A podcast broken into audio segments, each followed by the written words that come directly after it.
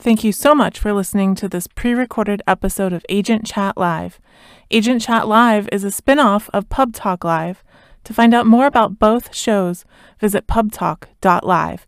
Thank you so much to my Patreon podcast sponsors, Brenda Drake and Reframe. Enjoy the show. Hello, everyone, and uh, welcome to Agent Chat Live on this Sunday afternoon. It's sunny here. I don't know where how it is where y'all are, but in Florida it's sunny. Um, I I just want to make sure that we are broadcasting before we really get started. So it looks like people are starting to come in. So cool. Okay, so. Uh, Today, I am very excited to talk to our guest today, uh, a literary agent for over 15 years. Andrea Somberg represents a wide range of fiction and nonfiction, including projects for adult, young adult, and middle grade audiences. Previously, an agent at the Donald Maass Agency and Vigliano Associates. I hope I pronounced that correctly. She joined Harvey Klinger Literary Agency in the spring of 2005. Her clients' books have been New York Times and USA Today bestseller bestsellers, winners of ALA's Alex Award and the Nebula, nominated for the Edgar Award, the Lambda Award, and named Best Books of the Year by New York Public Library and Book of the Month Club. She also teaches courses for Mediabistro and Writer's Digest, and you can find the links to her website and social media and everything in the description down below. So please welcome Andrea. Hello. Hello. Hi, everyone. Hi, welcome to Agent Chat Live. So glad you could um, come on today and chat with us. All right. So, um, my goal here is to help potential clients get to know you a little bit better. Uh, viewers are welcome to drop questions. I should say, live viewers are welcome to drop questions. If you're watching the replay, sorry, we won't be able to answer your questions.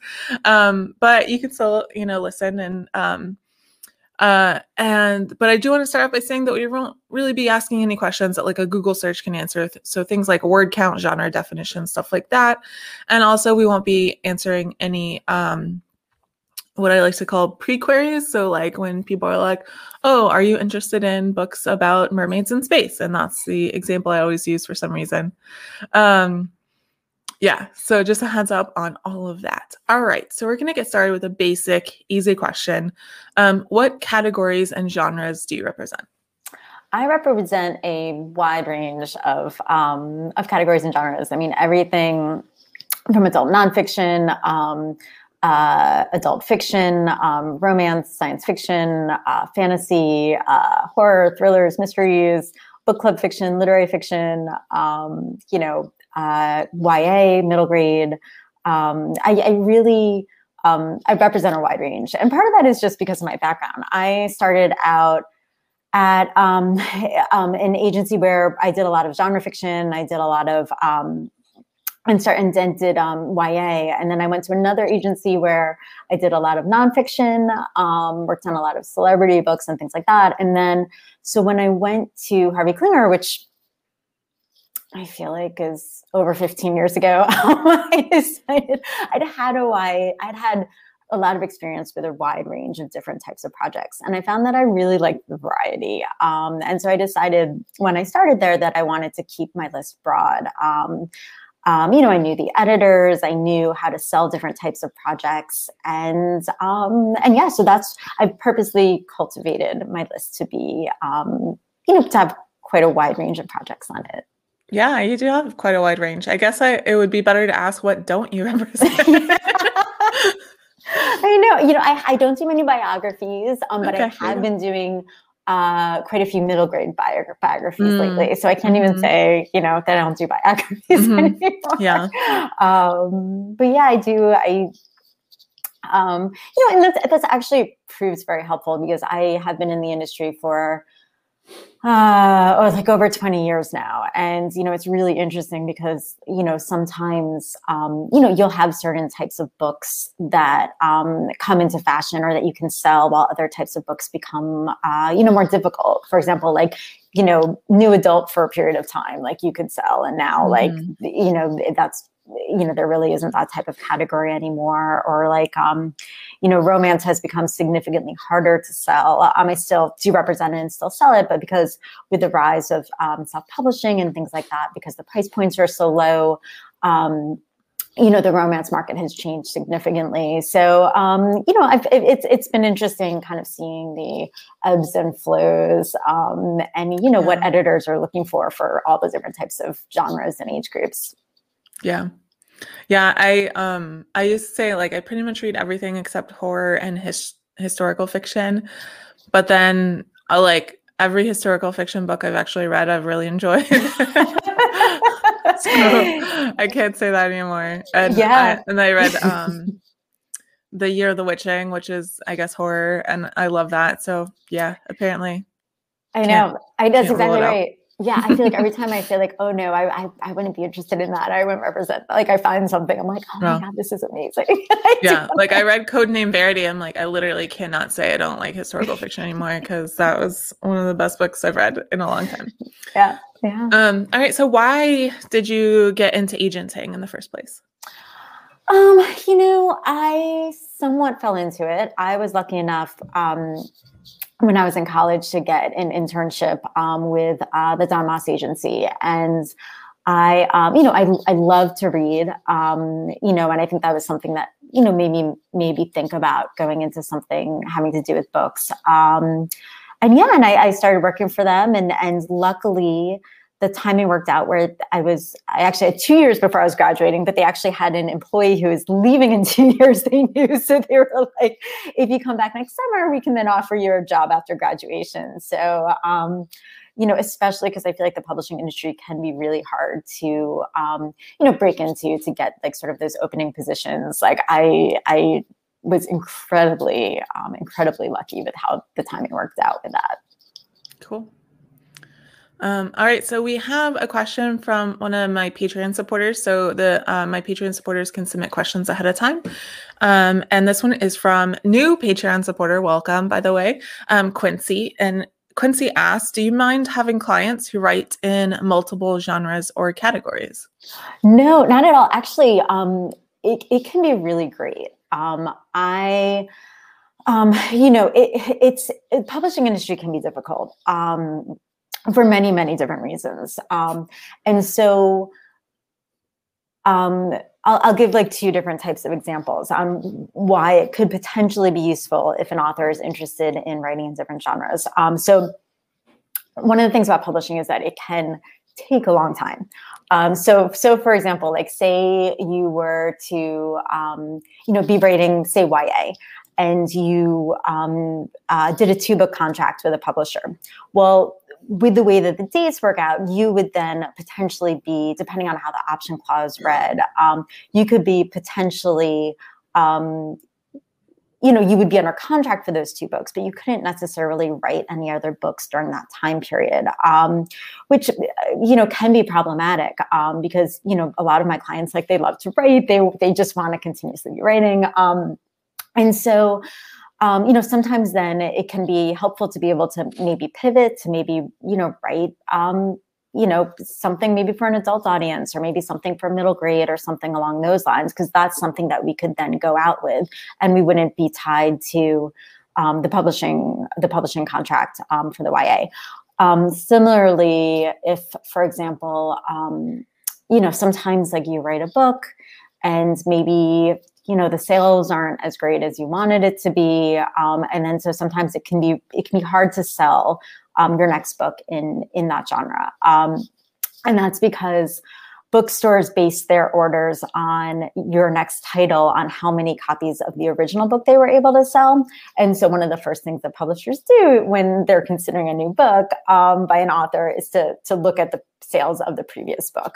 Um, and so sometimes you know there's various ways to get around this um, but one of those ways is sometimes to pivot a little bit and to think about okay well is there a different um, subject I can write about, or a different genre, or a different audience. Um, and that way, you know, we can then go to the publisher and say, look, like that first book, like maybe the sales weren't great, but this book is very different. Um, and you know, we you can do that. Um, and so yeah, there's there's ways to do that. And so I have a ton of clients who write um, in different genres for different audiences. Um, my client Sarah Beth Durst, she has written like 24 books, I think, um, all for adult and YA and middle grade and picture book. And um, and we're actually going to be announcing a new um, a new deal for her recent soon and everything like that. So like it's just um, you know, so it, it can it can be very useful. On the other hand, I have clients who are like, no, you know what, I this is this is the type of book I like. This is the type of book I love. Like I. I want mm-hmm. to write in this um, you know for this audience or this type of book and that's great too. Um, yeah. And with with you representing such a wide range of genres and categories it might be easier for you to actually represent someone who writes in multiple categories and some other agents who specialize a little bit more. It's it's yeah it's really true and that's part of the reason why um, you know in terms of my thinking of keeping my list broad um, that was part of my thinking as well because i mean certainly my goal for my clients is to be their best advocate. Um, and, you know, part of that is career planning. And it can be hard to do career planning um, you know, if you're only, you know, representing like one genre or for one audience or things like that. I mean, certainly you can have different agents for different types of books or things like that. But um, there can be a benefit to have all of it in one place and and then being able because it, it can get complicated with contracts and when things are delivering mm-hmm. and also um, you know how to build your name as an author. Um, and so and so yes that that's and i also um, because i do represent so many different genres um, and so many different audiences like i do know what is um, you know what people are looking for in those different areas. So i can also um, give advice in terms of that if i have a client who's interested in maybe pursuing a different type of path. Yeah. All right. So um, you've seen the show before, so you know what's coming up. I'm going to give you a chance to brag about yourself, so please take advantage of it. Um, if someone is thinking about querying you and your wish list lines up with their work, um, why should someone query you? Um, wow. Well, so I, um, you know, I have been doing this for a long time, um, almost over 20 years, or I don't know, something like that. And I, um, so you know, I mean, I, I do. Um, you know, I would say, you know, I do know what I'm doing, um, and I do, um, you know, and I've, I've, you know, but but but part of it is like once again, like what we were talking about in terms of, you know, I do, I, I'm, I think that. Um, you know, certainly also too, if you are particularly looking um, to write for different audiences, for different genres. Um, you know, I, I, can be very, very helpful when it comes to something like that. Um, but yeah, I mean, I like to think that I'm I'm a you know really great to work with. I like to think like um, you know I'm I'm very communi- communicative. Um, I um, you know I, I will check my email in the middle of the night, which probably isn't the best, the best in terms of work-life balance. But I, um, you know, I I'm a bit anal retentive when it comes to things like that. Um, you know, and I like to think, you know, in terms of my clients, it's a partnership. Like, you know, I really my goal is to help them realize, um, you know, their their their goals to help them um, you know, achieve what they want to achieve. Um, and so that's everything from yes, obviously, like selling the book is very important. Finding a good home um, for the author is very, very important. But then, you know, there's so much that comes after that in terms of, you know, making sure that promotion is happening when it's supposed to be happening, um, you know, helping the author get blurbs, um, you know, figuring out like, are there, um, you know, different, different things we can do in terms of, of building buzz for the book, um, you know, making sure that, uh, you know things are going smoothly with the publisher and you know are there maybe other um, you know opportunities for the client? You know maybe there's work for hire projects they might be interested in pursuing or maybe there's um, you know there's there's um, you know new opportunities these days in terms of like writing for apps or writing for you know those types of things. So i try to keep up to date so i can present all of the different opportunities to my clients in case it's anything that they might want to take advantage of. Um, so yeah, and then you know, of course, like selling film, TV rights, selling audio rights, selling translation rights. Um, you know, those are all things that we take very seriously and are very, um, you know, um, um, aggressive about. I would say. so, cool. so yeah, yeah, like that's yeah. Yeah. And uh, we we read in your bio too. You have a lot of um, best-selling authors, award winners, that kind of thing, right? So there's that too. Yeah, yeah. Um, yeah. You know, I've um, once again I've been doing this for a long time, and so it's you know, um, yeah, and I've I've I have a lot of great clients, a lot of great authors who their work is amazing. Um, but yeah, I'm always looking for new new authors and and um, you know new um, projects that I'm going to fall in love with and, and be passionate about, and um, you know, um, hopefully have a really long, great relationship um, with the author. So, yeah, awesome. All right, so we have another question from a Patreon supporter. This one is from Lodestar. And let's, he asked, um, since you represent pop culture in nonfiction, what do you think is the most important hot topic of our current time? Oh gosh. Um, wow, that's a really good question. I feel like I'm going to spout something out, and then an hour from now, I'm going to be like, "No, that's not." That's not no. um, you know, it's so. It can be so interesting because I, I think that like a lot of um, you know i mean it's it's so so there's there's kind of a bunch of different discussions going on here in that you know um, pop culture books in some ways have gotten harder to sell uh, to a certain extent because uh, because of the because because just you know so many much more books are being sold online. Um, you know it kind of used to be a lot of types of, of pop culture books or books that kind of lent themselves to that type of thing.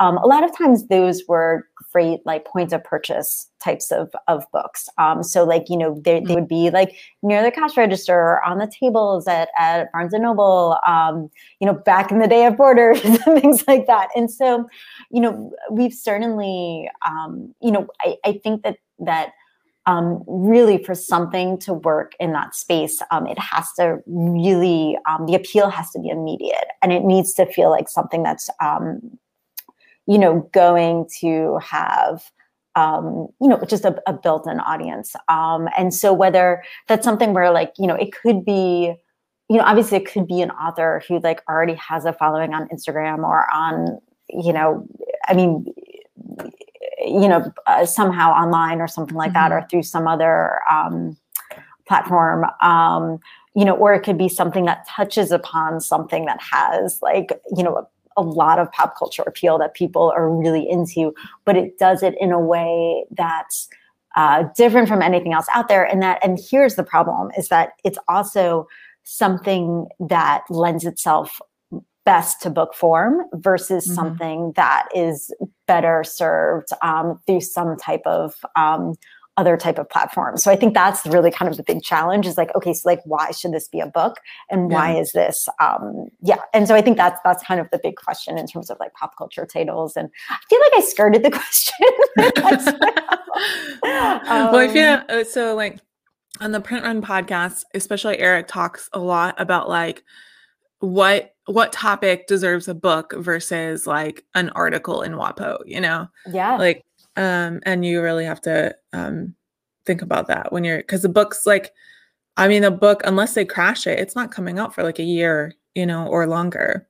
Yeah. So yeah, um exactly. all right. So um so a lot of times uh, when this question is asked, like someone will say something like, if you had a mag- magic wand, what would you change about the industry? Which is like a frustrating question to me because I'm very pragmatic. and so I'm like, there are no magic wands. So what are we going to do in real life, you know? Um, so if you were, say, like the CEO of Penguin Random House and you could make a big change in the industry, what do you think you would change? I mean, I think, um, and, you know, I think this is something that a lot of people would um, you know bolster as well is that certainly more diversity in the industry um, you know is you know there there are steps being taken um, but you know certainly we've got a long way to go. Um, you know salaries you know, that's something that we've talked about. Yeah you know it's also interesting like i know there's been a lot of talk about salaries um, you know, on on for publishers and and them raising the price and you know their price the you know beginning salary and also too is that really um, you know even so that's still challenging, um, especially living in New York.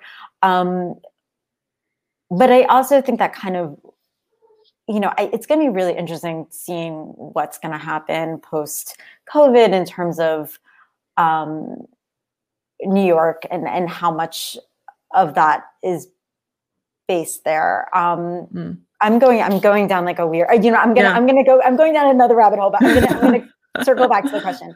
Um, you know, I, I think the other thing, just talking about, um, you know, compensation in the publishing industry, and I think that um, you know, and I also think that obviously ties into diversity. Um, you know, I think you have obviously you have a lot of people who go into it who can afford to go into it because it's not mm-hmm. necessarily, um, you know, you can't you don't you don't necessarily a lot of times you don't make mon- that much money for a long time until you get to a certain point in your career. Mm-hmm. Um, and even then, there's no guarantees.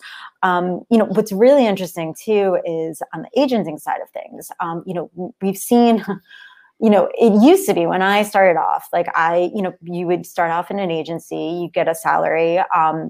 Usually as an agent like you would also get maybe a salary and some type of draw um, so like you would get a mm-hmm. salary and a commission type of thing um, lately you know we've seen more and more agencies where it's um, it's commission based only um, mm-hmm. so a lot of times you have agents who are who are maybe trying to make the step up from assistant to full-time agents and they are just existing on the money that is coming in from um, from a percentage of the commission that they get. I mean that's obviously very very hard because like a lot of times like you um, you know it takes time to build up your list. It takes time um, and then then you build up your list and then royalties come in for previous titles and things like that um, so it's been kind of a really interesting trend to see how that's happened and I'm, I'm not sure what the solution is for the agenting side of things because I, I, do feel like a lot of agencies are working on very small margins as it is um, mm-hmm. but that's that's certainly a trend we, we've seen in the past few years mm-hmm. yeah and especially the the agencies that are commission only that require you to be in new york it's like only a, a, very small subset of people are able to do that. So it's whether they have family supporting them or spouse supporting them or um, some yeah. kind of cash, yeah. you know, flow. yeah, it's whatever it's it may be. It's um, all right. So, uh, if you send a client, um, what can they expect after? What does your process normally look like? You know, what kind of communication style do you have? All that kind of stuff.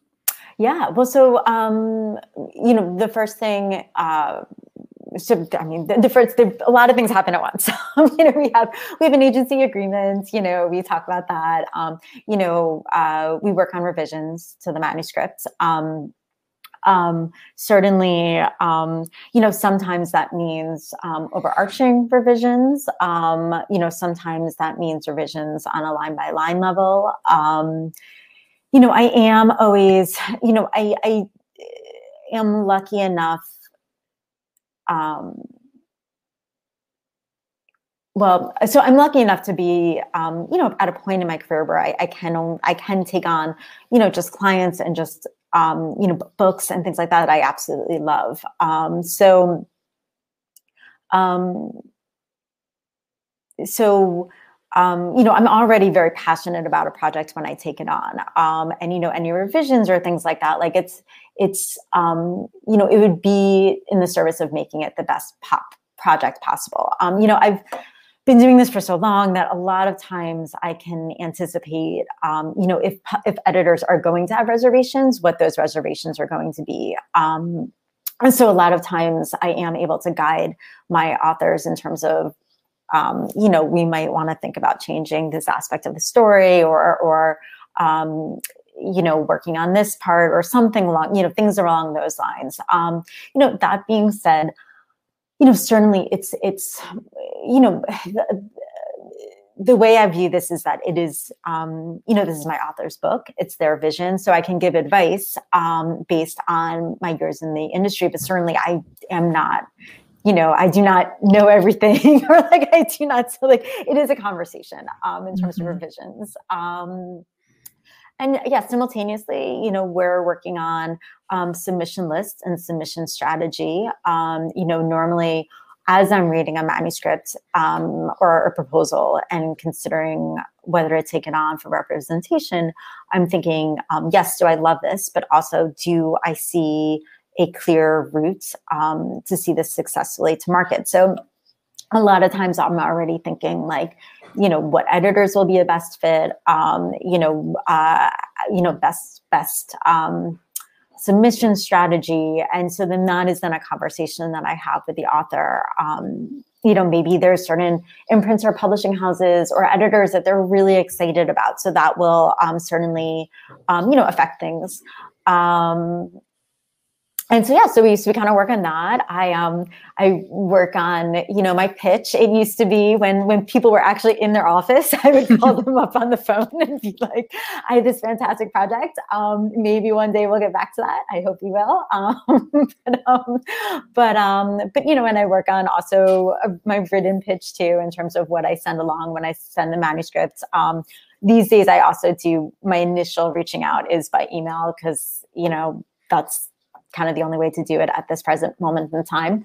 Mm-hmm. Um, and yeah, and then we go from there. And you know, a lot of times my primary goal is to um, uh, create as much momentum behind the project as possible, um, and um, and and things kind of uh, roll out from there. Awesome. So we have two questions in the comments that are um, um, kind of related to this. So once you've already signed a client, you're working with them. Um, have you ever had a client who wrote a book they thought was one age group or genre, but you knew was actually more marketable in another? And I do, Bert is a, Bert, sorry, Jessica Borsey, nicknamed Bert on Wednesdays, um, is a regular on the channel. And I know um, that this is something she's looking at right now, um, middle grade versus YA. So, yeah, yeah, definitely. Um, th- that has certainly happened. Um, and um, uh, actually, for example, my client JL Esplin's um, uh, middle grade 96 miles, which we're really excited about because it's been getting a ton of, um, it's made a ton of like state lists and been nominated for a ton of awards and things like that. So like, I feel like it came out during the middle of COVID and I was just like, oh, like this poor book, like it's probably not doing well. And then we actually got sales numbers from the publisher and I was like, oh my God. and then like, and then it just recently made all these lists. So I'm like, oh, because it's, it's, a great book. But um, the thing about that book was that it originally, um, was written as a YA, and um, and you know we realized that it, it, actually would be much stronger as middle grade, and that was a conversation that Jenny and and me had and things like that, and um, and yeah, and that's how ultimately how we sold it. Um, um, you know, sometimes obviously there's certain themes or certain certain storylines which lend themselves better to middle grade. Um, or or vice versa lends lend themselves better to YA.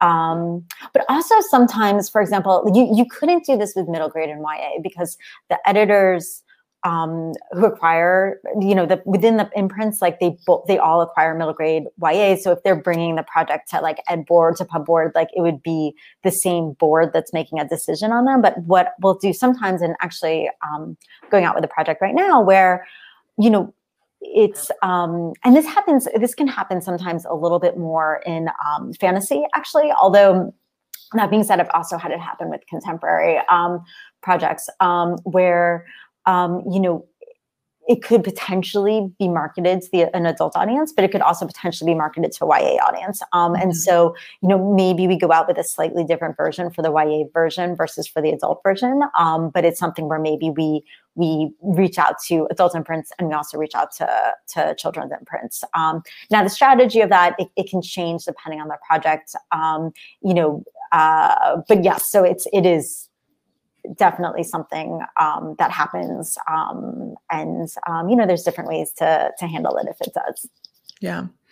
Yeah i mentioned the year of the witching earlier and i know that that book had a lot of back and forth um, for age category. So it was entered in pitch wars. I may be mixing this up and maybe backwards but it was entered in pitch wars as a young adult and then it was aged up to adult during pitch wars and then um, they signed an agent and then the um, it was pitched as both adult and young adult to publishers and eventually signed with an adult publisher but a lot of people still think it's young adult because the character is younger Um, yeah. So yeah, yeah. It's like it's yeah. it's funny. sometimes you have those books that are right there. Yeah. Um, okay, so the second question that we have related to that is what do you do if um, a client writes a book that you don't like? Or I guess also talk a little bit about the difference between not liking and not thinking you can sell it. Yes, um, that is a really good point. So I, um, so now this is this is obviously like this is, um, you know, this certainly does happen, and there's there's different ways that it can play out. I mean, sometimes um, if it's something where like I don't like it, but like it's it's kind of a subjective reason why I don't like it. Um, I have to say that doesn't happen very often. Um, normally, if I don't like something, like there there's a reason behind it, and that I think that it would be hard to sell um, for various reasons. But um, um, so yeah. I, so, okay. So this is hypothetical because I can't yeah. actually remember a time when a client wrote a manuscript where I was like, I just don't like this because I don't like it versus I don't mm-hmm. like it versus something to sell. But, but if there was that case, then I think that if I knew that it was just a subjective thing and like I just, for whatever reason, didn't like it, but you know what? I think maybe agents, uh, I'm sorry, maybe publishers would, I would still go out with it and I would represent it to the best of my ability. Um, on the other hand, sometimes um, what will happen, obviously, is that there will be a manuscript, um, you know, a second manuscript or a third manuscript or a fourth manuscript where, um, you know, I think that there are, um, you know, potential, um, you know, problems in terms of whether it would work for the marketplace, um, whether it's sometimes it's just a matter of like, is this book too quiet for as a mm-hmm. second book, or like would we not be able to sell it just because of where the market is right now? So things like that. Um, so and that being said, I mean, a lot of times with my clients, like we will discuss their next book. Like we will, you know, brainstorm ideas. Like we'll, you know, maybe I'll read like the opening chapters, like as they're writing it or something like that. So a lot of times, maybe this is a discussion that we're having where it doesn't get to the point where um, they've invested all this time and energy into the book, um, and then then it's like ah, like I don't I don't know if this is going to work. That being said, sometimes. Um, you know so so so basically what happens is is a lot of times it's just a very honest open conversation. And i say look like these are my reservations. Um you know sometimes um it, sometimes in spite of my reservations um you know maybe we will still go forward with it um you know but a lot of times um, maybe we'll maybe we'll revise the manuscript um, you know but, th- but then also too what i always tell my clients is look like you want someone who's going to be the best advocate for your book um, for your books whatever so whatever that means. So you know it could be that like i just don't have the vision for this project. Like i just i don't know what editors to send it to. Like i just don't know how to position it. Like you know you are completely free to go ahead and like and maybe talk to other agents like reach out like i'm happy to give you referrals or like to be like how awesome it is to work with you. Like feel free to like just i don't want i don't want my authors and this has to do with publishing when i go out to publishing houses too like i don't want my authors to have any regrets like to feel mm-hmm. like but what if? Like what if what if we had done this or what if i had you know explored this possibility or something like that? Like i want um i never want to stand in my client's way. So you know sometimes um yeah they'll go and they'll talk to other agents and and see if anyone has a vision for it or see if someone does. And then you know sometimes um you know maybe they'll work with that that that agent. Maybe it'll work out. Maybe it won't. Maybe we'll they'll come back to me for their next book. Um you know it really just depends on the situation but um so yeah. Mm-hmm. so i guess i, I guess like the thing is it's like sometimes like if if if the author is really passionate um you know and even if I maybe if I have reservations, but I'm like, okay, well, maybe I can see a way to make this work. Like maybe I'll go out with it. Um, with that being said, I don't even know if that's always in the best service of the author because I think a lot of times it's just great. You you want an agent who's like, yes, like this is this. I I I I I I you know you can feel that enthusiasm mm-hmm. um you know and that's one of the things too like back when like i was pitching on the phone like i would feel like you know editors could i feel like editors can tell you know like they can tell like if you're really excited about a project or they can tell if you're just kind of um, faking it um, so i don't know Yeah, definitely. Um, I was thinking when when this question was asked, it was hard, and, it said the book you don't like, and I was thinking about when I was a judge for uh, book awards last year, and there was a book that the plot centered really heavily on a a mother's devotion to her child, right? Which is not something that I like in books at all. Like I would never voluntarily pick up a book with that theme. Um, but I I had to judge the book, and so I had to like separate separate my personal like it's not even a dislike, it's like a not caring about that theme, you know? Um, so I had to separate that like that feeling from from and so i could read it i'm like i i can see that this is a good book i can see that people who care about this kind of thing would like this book right?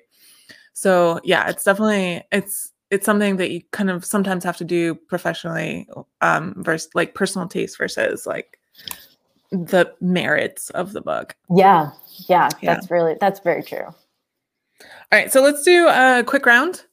Um so when I originally started this spinoff, so Agent Chat Live is a spinoff of my regular show, Pub Talk Live. Um, I was trying to come up with a name for it, and I'm very bad at naming things. So um, I asked my Patreon supporters if they had a suggestion for it, and Lodestar had suggested um, Snack Time with an Agent because I really wanted kind of a casual feel. Uh, and I loved it, but I also felt like it implied that it was for like kid lit only um, so I didn't go with that name, but this this question is the remnant from that. So yeah. All right. That's the only quick round question with the introduction. All right. So the question is, what is your favorite snack? Um, Entenmann donuts, the one the uh the vanilla kind of the chocolate frosting mm. on the outside, mm-hmm. but like put it in the putting it in the fridge. oh, then, yeah. oh, good. Okay. Yeah, yeah. My parents love the the devil's food one. It's like the chocolate with the chocolate. That one's good too. I, yeah. you know, I also like the ones with like the nubs on it. Like I don't even know what you explain, but I don't know how you describe that. But the Entenmann, the nubby mm-hmm. things on yeah. it. They all use like soy or soy flour, soy lecithin, so I can't have any of them. But oh. yeah, I ate them when I was a kid. um, what is your preferred caffeine source? So it has changed. So I um I had a, a, baby two years ago. And since that time, I have been obsessed with iced coffee. Like it is like, you know, 18 degrees outside. I'm outside walking with iced coffee. so, nice. Cool. I used to drink more tea. Um, and I still drink tea, but like it's it's iced coffee is my I, I, I get yeah I, I, I think about like where what am yeah where am i going to drink iced coffee or am i going to get iced coffee from somewhere or something like that it's been kind of on my one um I feel like I've spent a lot of money during COVID on iced coffee, but like mm I feel like it's like one of those things that like I can like like those small treats that get me through the day. Yeah. So yeah. I drink a lot of iced coffee too, but it's because I live in Florida and it's like 90 degrees eight months of the year. So um that makes sense. uh is there a word that you irrationally hate? So I um oh gosh, I'm gonna say this, and I feel like I'm gonna because I feel like I've said before, and like I've had like others be like, no, like we but that's in my manuscripts or like my clients are like, but that's in my manuscripts. Um, I don't like the word smirk. I, I just oh. I don't know. There's something about it. I just I don't like it. Um, yeah. I understand why it exists, like I understand, but there's just something about it that really bothers me. Okay. Um, what person do you most want to read a memoir from that, as far as you know, doesn't have one? Um, so uh, I have this band I really like called The National, and the main singer Matt Benninger, Benninger, ben, whatever I can't say his name right, but I, I think I want to read a memoir by him. I um, it might not be very interesting, but I feel like the lyrics to their songs are really interesting. Mm-hmm. Um, and like I feel like every time I listen to it, I'm like I get something else from it. It could just be like he was really like drunk or or high or something when you wrote the lyrics. So like maybe there's nothing interesting there, but like I'm I'm a little intrigued. So um also our wedding song, or my wedding song was that we we had one of their songs and we actually saw him at the Bowery Ballroom, like he was doing a show there and we me and my husband like pounced on him um, like when he was down in the basement and like he was trying to leave but really he was, ta- he was talking to other people and we're like wait like and like we talked to him for a few minutes i'm not like i mean i'm like i with celebrities like i could care less but just for some reason this like i just i don't know it was really mm-hmm. yeah so him cool. All right, so I'm going to switch up this last question a little bit because we talked a little bit beforehand. So um, I'm going to switch it to um, who's your favorite cartoon character? Oh, um, oh gosh, so this is hard. Like, so I haven't. Um, gosh, I, I actually have not watched cartoons in a long time. Like, mm. so my I'm going back to like thing. Yeah, like, go back to your childhood. Well, yeah, but then. Oh, but then I'm also um, thinking about like I, I have two stepsons and like while they were growing up, I watched a lot of like um, like Family Guy and like Bob's mm. Burgers and um, and South Park. Um, but I can't say like I've got any favorite characters from those. Um, oh my god, I don't even know. I you know for some reason, um, I mean, like I used to like Rainbow Brite, but like that was like that was a I love Rainbow Brite. Yeah, I had, my entire bedroom was Rainbow Brite. So yeah, yeah, she was great. mm-hmm. It's a good one. Yeah. Although Jem, Jem, do you remember Jem? Mm, I yeah. Know, I, I, Jem was, I remember loving Jem too. So. Yeah. I, um, we didn't, I, I don't know why, but I didn't watch a lot of Jem when I was younger. I was aware of it. Um, but I, there was like a, we had a Barbie and the Rockers VHS, which I feel like was trying to be like Jem. Um, and I really did like that though. yes. yes. Yeah. Yeah. That's yes. yeah back when we had VHSs. yeah. yeah. There's a show, I don't know, Kids Incorporated. I don't know if you remember mm. that, but um, mm-hmm. I found episodes on YouTube recently. That wasn't a cartoon, that was part of the show, but like there's all these famous people who are in it, like yeah. like really famous people now, and they all started yeah. in Kids Incorporated. And it's like, weird like no one talks I loved it. Space Cases, which was like I think I watched it when I was like eight, 10, somewhere around there. And Jewel Staite is in it. She's uh, like one of the oh. main characters. Yeah. Wow yeah, yeah, yeah it's, it's really yeah, it's crazy. Yeah.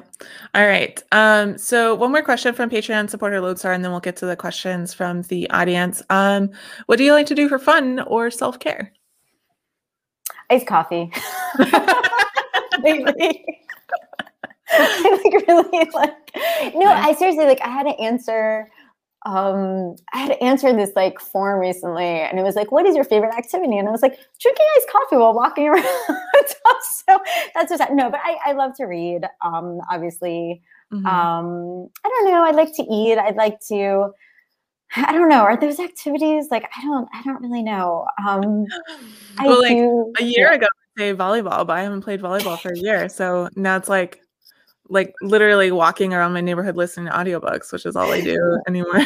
that is exactly like exactly yeah, like all my mind just goes to like COVID activities, like walking through the woods. Like I've always like walking through the woods. Like I'm like hiking, but like I just I can't even like it's hard to remember like, you know, what did I used to do? Mm-hmm. so, yeah. All right. So we have a question from Catherine. Is it becoming more common for authors' manuscripts to be absolutely flawless during querying? I know it needs to be pretty perfect, but is there no way agents will offer rep for a book with flaws? Uh, no, like certainly, like there's a lot of times that like I'll offer representation um, for project that I think that like um, you know has a lot of potential, um, or the author has a lot of potential, but that um, you know, I think that the manuscript needs work. Um, on the other hand, sometimes what I'll also do is I'll also, um, you know, maybe there's, maybe I really like an author's writing, but there's something about the manuscript that I think just wouldn't work. And I, I don't see a clear way to revision. So sometimes I'll just be like, I, I don't know if this will work, but like if you ever have a new manuscript or you want to brainstorm new ideas, like I'm happy to talk. But yeah, no. So I think so. Agents will take on projects, like even if they're not perfect, um, it, as long as they have a vision um, to make it into, um, uh, you know, a manuscript that they think they can sell. Um, mm-hmm.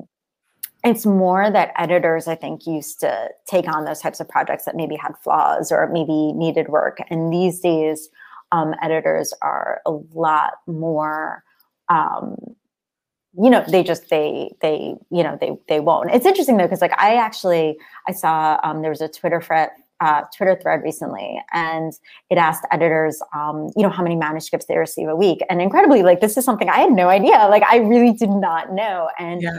um, you know, it was about 25 manuscripts a week, which um, is a lot. Like, I mean, certainly as agents, like we get a ton more manuscripts, but like mm-hmm. as editors getting it, like they're getting it from agents that they trust, um, and agents, a lot of times agents that they know. And so those are actually, um, you know, so that is a significant amount of work to go through 25 manuscripts a week. So I think yeah. that I, um, it, it, makes a little bit more sense to me now, like why, um, you know why a lot of times they won't take on something or like i guess it makes a little bit more sense to me now too i like sometimes like i just don't you know sometimes like it just takes editors a long time to read something. Yeah. I think but like i think like i'm glad i know that because like it, it gives me a little bit more um a little bit more um, sympathy or empathy or whatever. Yeah, I was thinking about that thread too. Um, when you were saying editors are now less likely to take on work books that need a lot of work, um, because there was a lot of conversation in that in that whole,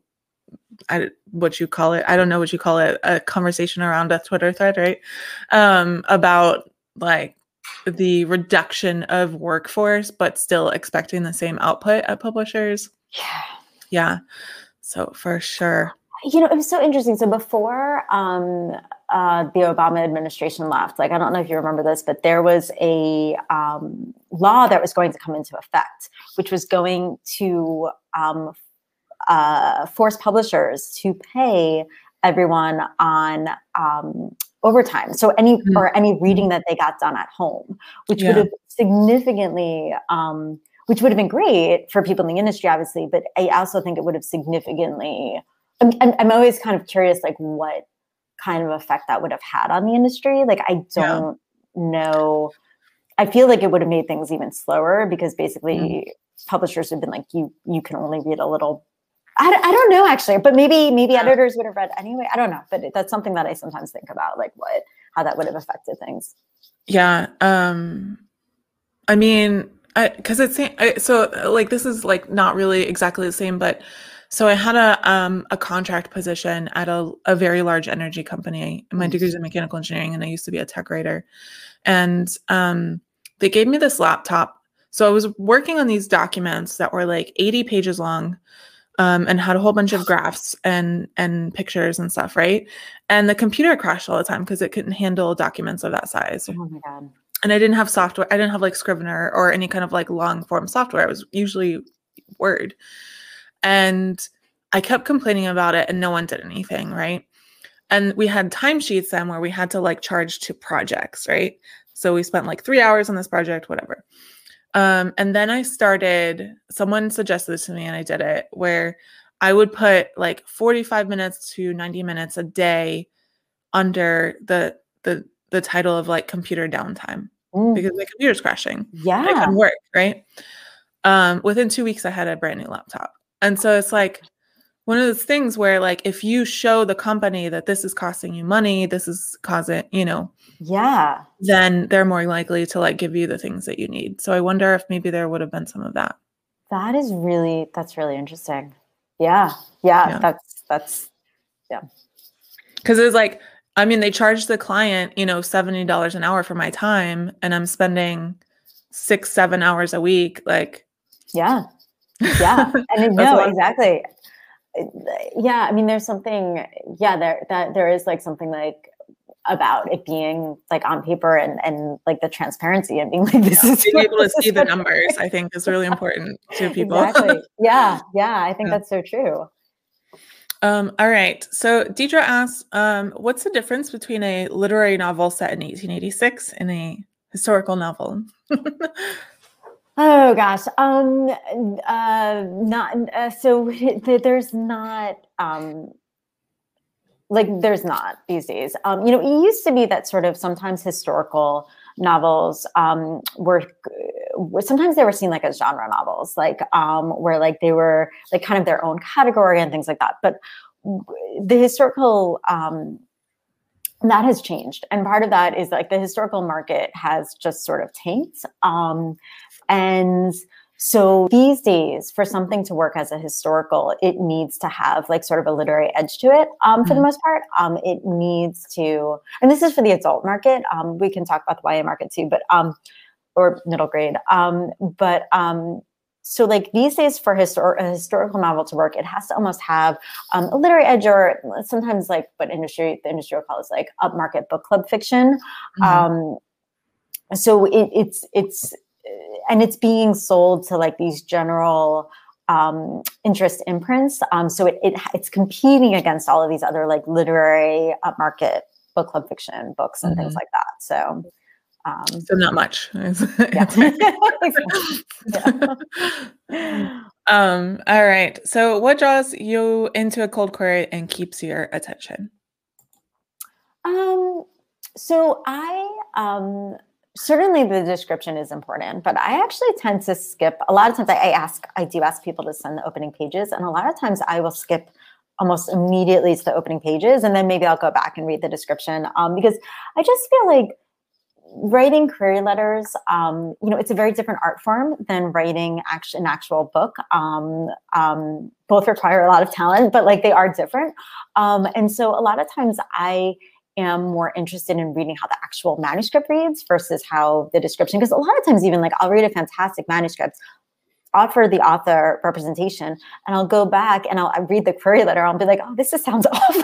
like if I, if I, if I, like I don't like you know, and then like I totally revise it like in terms of like when I'm going out in terms like you know I do a totally different description obviously when I'm pitching it and stuff like that. So um, so yeah, so a lot of times it, it's the actual pages that really draw me. And that being said, like I do think with query letters, um, there are, um, I think query letters tend to be too long. Um, I think that a lot of times people tend to give too much details. Um, there's really only three things that you need to, well, obviously it's good to get across like the genre and that type of thing, any, any mm-hmm. comp titles or anything, but um, and then um, for fiction, you really want to get across like who the protagonist is, um, maybe something that's sort of sympathetic about them or compelling.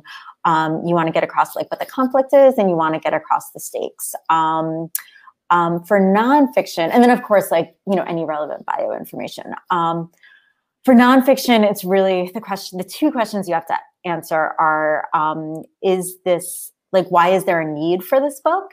Um, so that includes like, is there a hole in the market? Um, is there a big audience? That those types of questions, and then also like, why are you the best person to be writing it? Mm-hmm.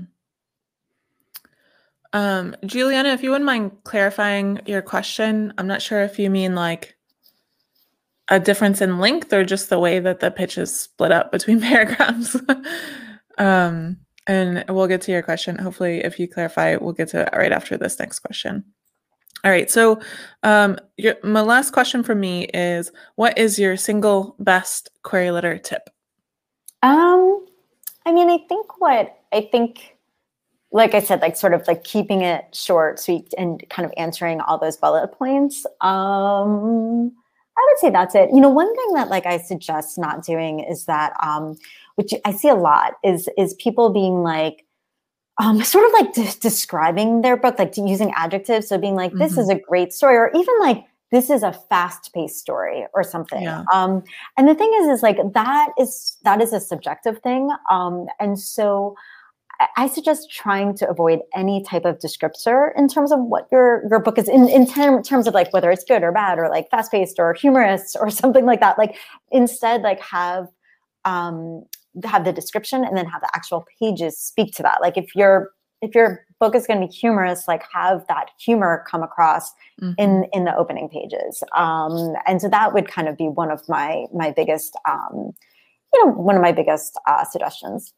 Yeah, that's great. When I teach um, like about query letters, that's one of the things I say is is don't editorialize your book. That's a great way to put it. Yeah. Um, don't write anything about it like a reviewer would write about it. Um, and and also uh, like like you mentioned it's it's one of those like show don't tell situations where like if a book is funny you shouldn't have to tell me that it's funny right? Exactly um if a book is fast paced you shouldn't have to tell me that it's fast paced um and and show that in your query letter because I've definitely I used to read slush for a publisher and so I've definitely read queries that are like this is a humorous story. I'm like wait what? Where? Like where was it humorous in the query letter? You know? So like you can you can show that in the query letter without saying it for sure. Yeah I yes. Yeah. Put perfectly. Um all right. So Juliana's question was inquiries do you prefer a one or three paragraph pitch? I don't I don't really know if that means shortening it or obviously you prefer a shorter pitch, which you've said. So um, I think. Yeah. So I think um so I don't know if you're referring to like so sometimes like people will do like a like a one sentence pitch or something like that, mm-hmm. like at the top of their query letter. Um, and I think sometimes that can be effective. Like I don't necessarily feel like um like I feel like it has to be really that has it has to be really strong when sentence pitch, and sometimes like books just don't lend themselves to that, or it's really yeah. hard. In which case, I wouldn't spend too much time doing that. Like it's not something that um, you know I I um, you know I'll I'll scan to the actual description anyway. Um, but I think like I think a lot of it kind of just depends on once again like you want to get those three main points in, um, or you know, but but you don't so but, but how you divide that up into paragraphs like it's it's kind of up to you um, certainly sometimes when people have like uh, manuscripts where it's like from different people's different different people's point of view mm-hmm. it makes mm-hmm. sense to divide it up into like more paragraphs than you would otherwise um, like you'll introduce a character and be like give us something about the character and what their conflict is give us information about the next character and what mm-hmm. their conflict is and then do a third paragraph where you kind of tie it all together and what the the overall conflict and stakes of the story yeah are. Yeah, I definitely think it depends on the book, especially like super, super high concept books are much easier to pitch in a short um, one paragraph, you know, versus like a, a more kind of sprawling, like let's say literary historical fiction will take a little bit longer. Um, all right, great. Andrea, thank you so much for joining me today. Um, thank you all so much for watching and asking questions. And if you're watching the replay or listen to the podcast, glad to have you, however, you are um, consuming the show. Um, we have Wednesday write-ins are continuing. So every Wednesday, 8 p.m., we get together for virtual write-ins. You're welcome to join us. Um, even if you're not writing, people come and plot. Um, they some people come and read, some people come and work in blog posts, or whatever you want to do. And then next Saturday's Pub Talk Live um, is going to feature 2020 Pitch Wars mentees talking about the Pitch Wars experience. So come back for that. And thank you everyone so much for watching, and we'll see you next time. Everyone stay safe, wash your hands, wear a mask. Bye.